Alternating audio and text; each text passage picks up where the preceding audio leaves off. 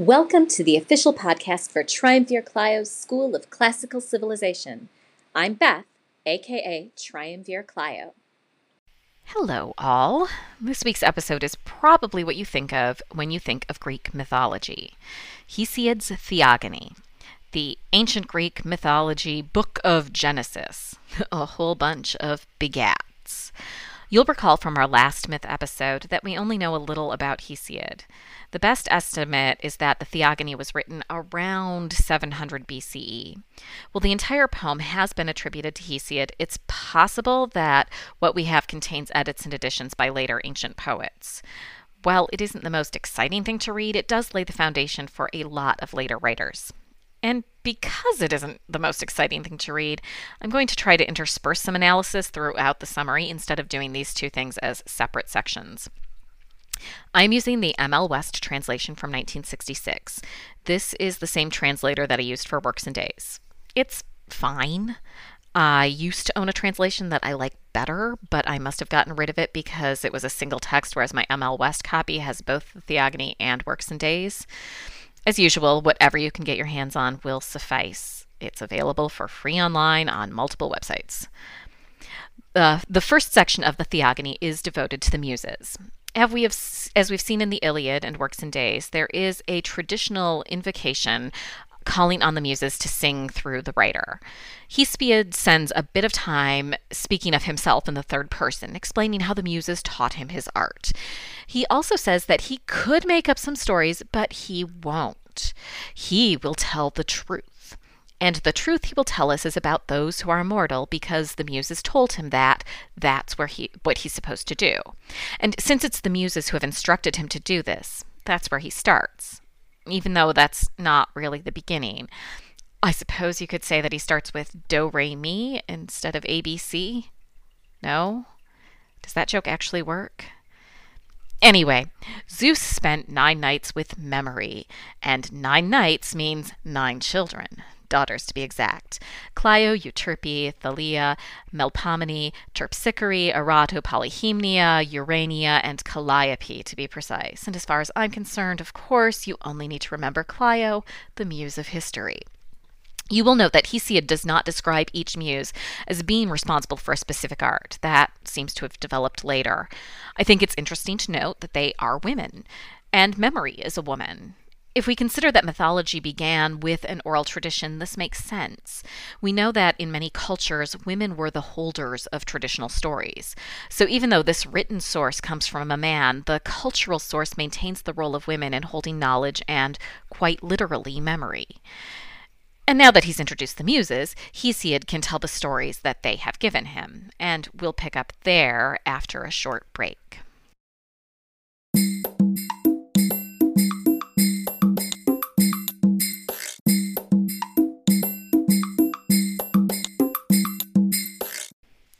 Hesiod now goes back to the very beginning. It's a very good place to start, even though he doesn't actually start there. In the beginning, there was chaos. That's the translation you'll usually see. West, however, chooses to translate this as chasm, and his explanation for this choice does make sense. When we think of chaos, we think of disorder, but that's not quite right. There wasn't disorder in the beginning. There was nothing, a void, a chasm. And out of this void came Gaia, the earth. And this is another interesting thing to note. Gaia is the first being to arise out of the void, and Gaia is female. The world and the gods start with a woman, which does make sense. Birth, new life, requires a mother, and so the first being is the mother of all. But while Gaia is the first being to come out of the void, she is not the only. Next comes Tartarus, the underworld, and then Eros, described uh, by West as the dissolver of flesh, which is a somewhat disgusting way to look and describe that melting feeling of falling in love, or at least lust. Eros is the god of desire, not love. And then comes Erebus, darkness, and Nyx, night. And from Erebus and Nyx are born Ether, bright air, and Hemera, day.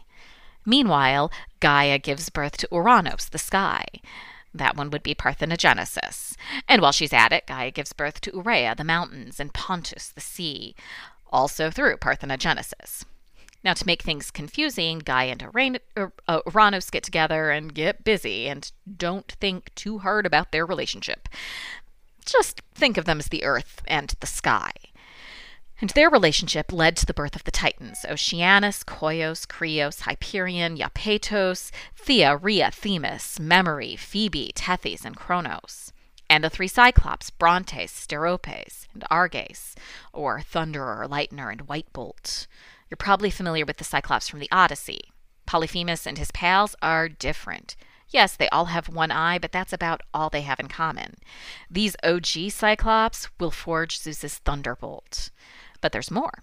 The union of Gaia and Uranus also result in the birth of Kottos, Briareos, and Gyges, the Hecatonchires, or the hundred-handed ones. They're giants with 100 arms and 50 heads and boundless strength. The Titans are cool, but the Cyclops and Hecatonchires, why is it that the relationship between Gaia and Uranus produced both god and gods and monsters? Something to think about. Uranus loathed the Cyclops and Hecatonchires, so he hid them in a cavern in the earth. And who is the earth? Gaia. So basically, Uranus tries to push them all back inside of their mother, which is not comfortable to say the least. But Gaia is good at creating things, so she makes a new element called adamantium. No, wait, just adamant. And she uses this strongest of metals to make a sickle. And she turns to the Titans and asks which of them is going to punish Uranus for the way that he has treated her. And Kronos not only raises his hand, he boasts about how he's not scared of, their, of his father.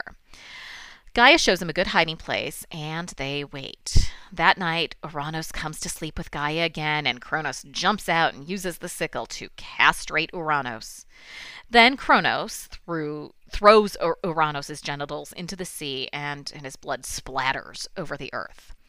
From those blood drops are born the Erinyes, or Furies, who you remember from the Oresteia, and the Gigantes, or Giants, and the Meliae, or Tree Nymphs. The genitals turn to foam, and Aphrodite is born out of that foam. We generally considered Aphrodite to be an Olympian, but we see here that her birth is separate. She is older. And from what we can tell, worship of her um, or of deities linked to her may predate the worship of the rest of the Olympian Parthenon, um, uh, pantheon, pardon me. And she was born of a mixing of the sky and the sea, unlike most other gods who are born from some relationship between a sky god and an, an, earth goddess. She is neither Titan nor Olympian, but she is all goddess. But back to the oldest of the go- old gods. After telling the story of Gaia and Uranos, Hesiod circles back to describe the children of Nyx, or night. She bears doom, fate, death, sleep, and dreams, and then blame and misery and the Hesperides and the Furies, not to be confused with the Erinyes, even though they seem to fill exactly the same role in the pantheon, and retribution, deceit, intimacy, old age, and strife. And for those of you who want that list with their Greek names, Moros, the Moir- Moirai, Thanatos, Hypnos, Oneiroi, Momos, Oizys, the Hesperides, that one's obvious, Care and the Keres, Nemesis, Apate, Philotes, Geras, and Eris. And Eris, strife, has a bunch of kids too toil, neglect, starvation, pain, battles, combat, slaughter, quarrels, lies, pretenses, arguments, disorders, disaster, and oaths.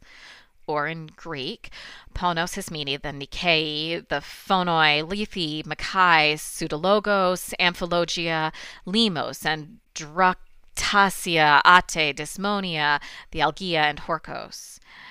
And we can see the relationship between these concepts and actions, how one can arise from the other. The oath thing does stand out. There's nothing inherently wrong with an oath, right? But if you break your oath, think about what's happening in our reading of the Iliad, right? That all started because of an oath. So we can see how strife or eris is related to Horkos or oaths. Hesiod then goes back up the family tree to Pontus, the sea. Pontus' father's Nereus, also known as the Old Man of the Sea. then Pontus joins Gaia to father Thaumas, Phorcys, uh, Eurybia, and, and Keto. Nereus joins with Doris, one of Oceanus's daughters, and that reunion that union results in the 50 Nereids. Are you ready? Do you think I can do it in one breath? We'll see. Protho-Eucratiseo, Amphitrite, Eudora, Thetis, Galene, Glauce, uh, Chimothea, Spio, Thalia, Pasithea, Erato, Eunice, Melite, Eulimene, Agave, Dato, Proto, Pherusa, Dynamene, Nia, Actaea, Protomedea, Doris, Panope, Galatea, Hippothoe, Hippanoe, eh, Chimodosi, Chimotalege, Chemo, Ainoe, Halimede, Glauconomene, Pontoporea, Leagora, Euagora, Laomeda, Palinoe, Autonoe, Lysianassa, Urani, Psamathe, Menippe, Neso, Eupompe, Themisto, Pronoe, and Nemertes. And I totally to, had to take more than one breath in that. Really, the only one that you need to remember for our reading right now is Thetis, who is Achilles' mom. That's not mentioned by Hesiod, but we know that from the Iliad, obviously.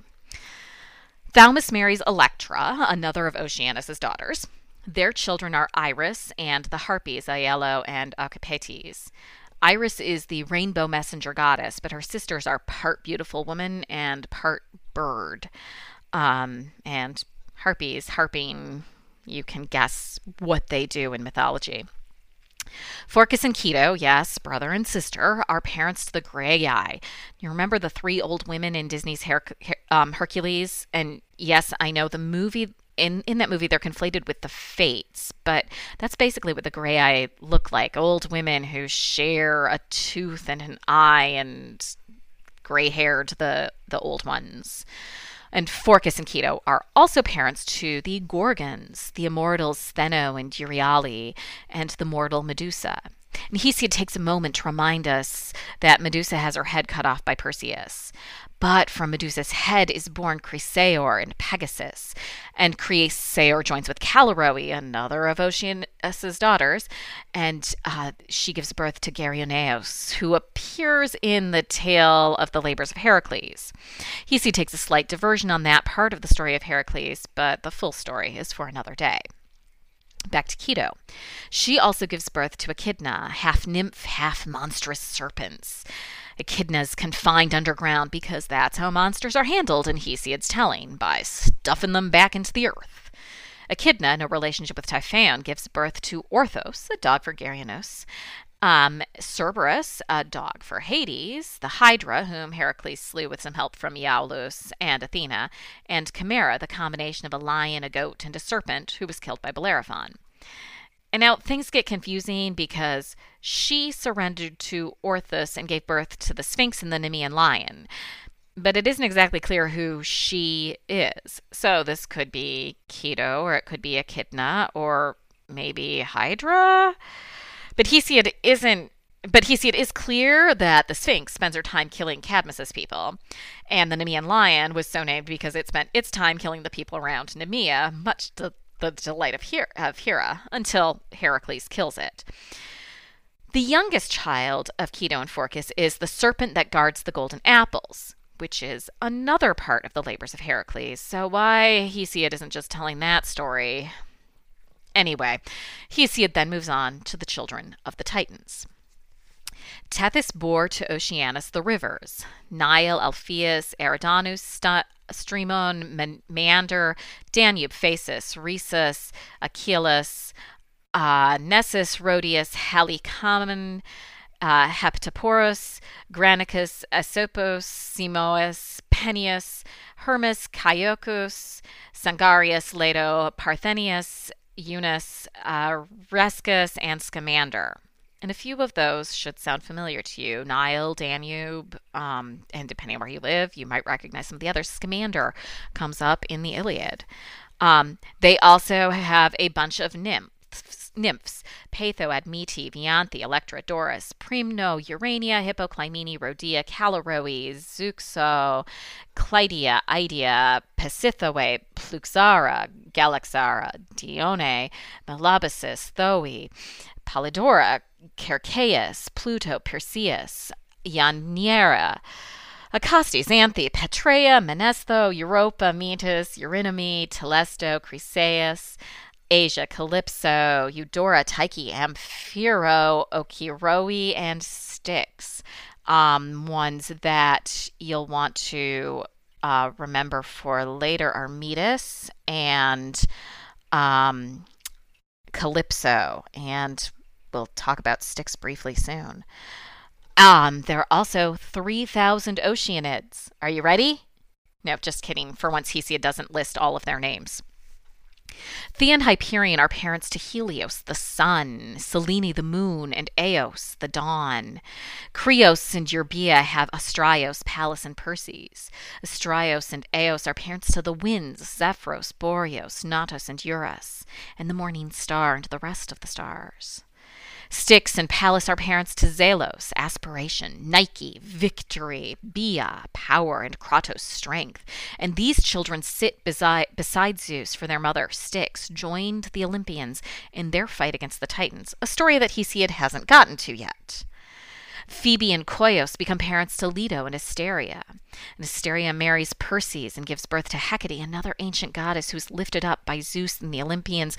And Hesiod speaks for an extended section about Hecate and the worship of Hecate, showing just how important this goddess of witchcraft has remained um, by the time of Hesiod, even though what we will see in the next episode is what happens that leads to the Olympian gods who are currently being worshipped. Um, but I'm going to take a brief break here and come back to wrap up today's episode.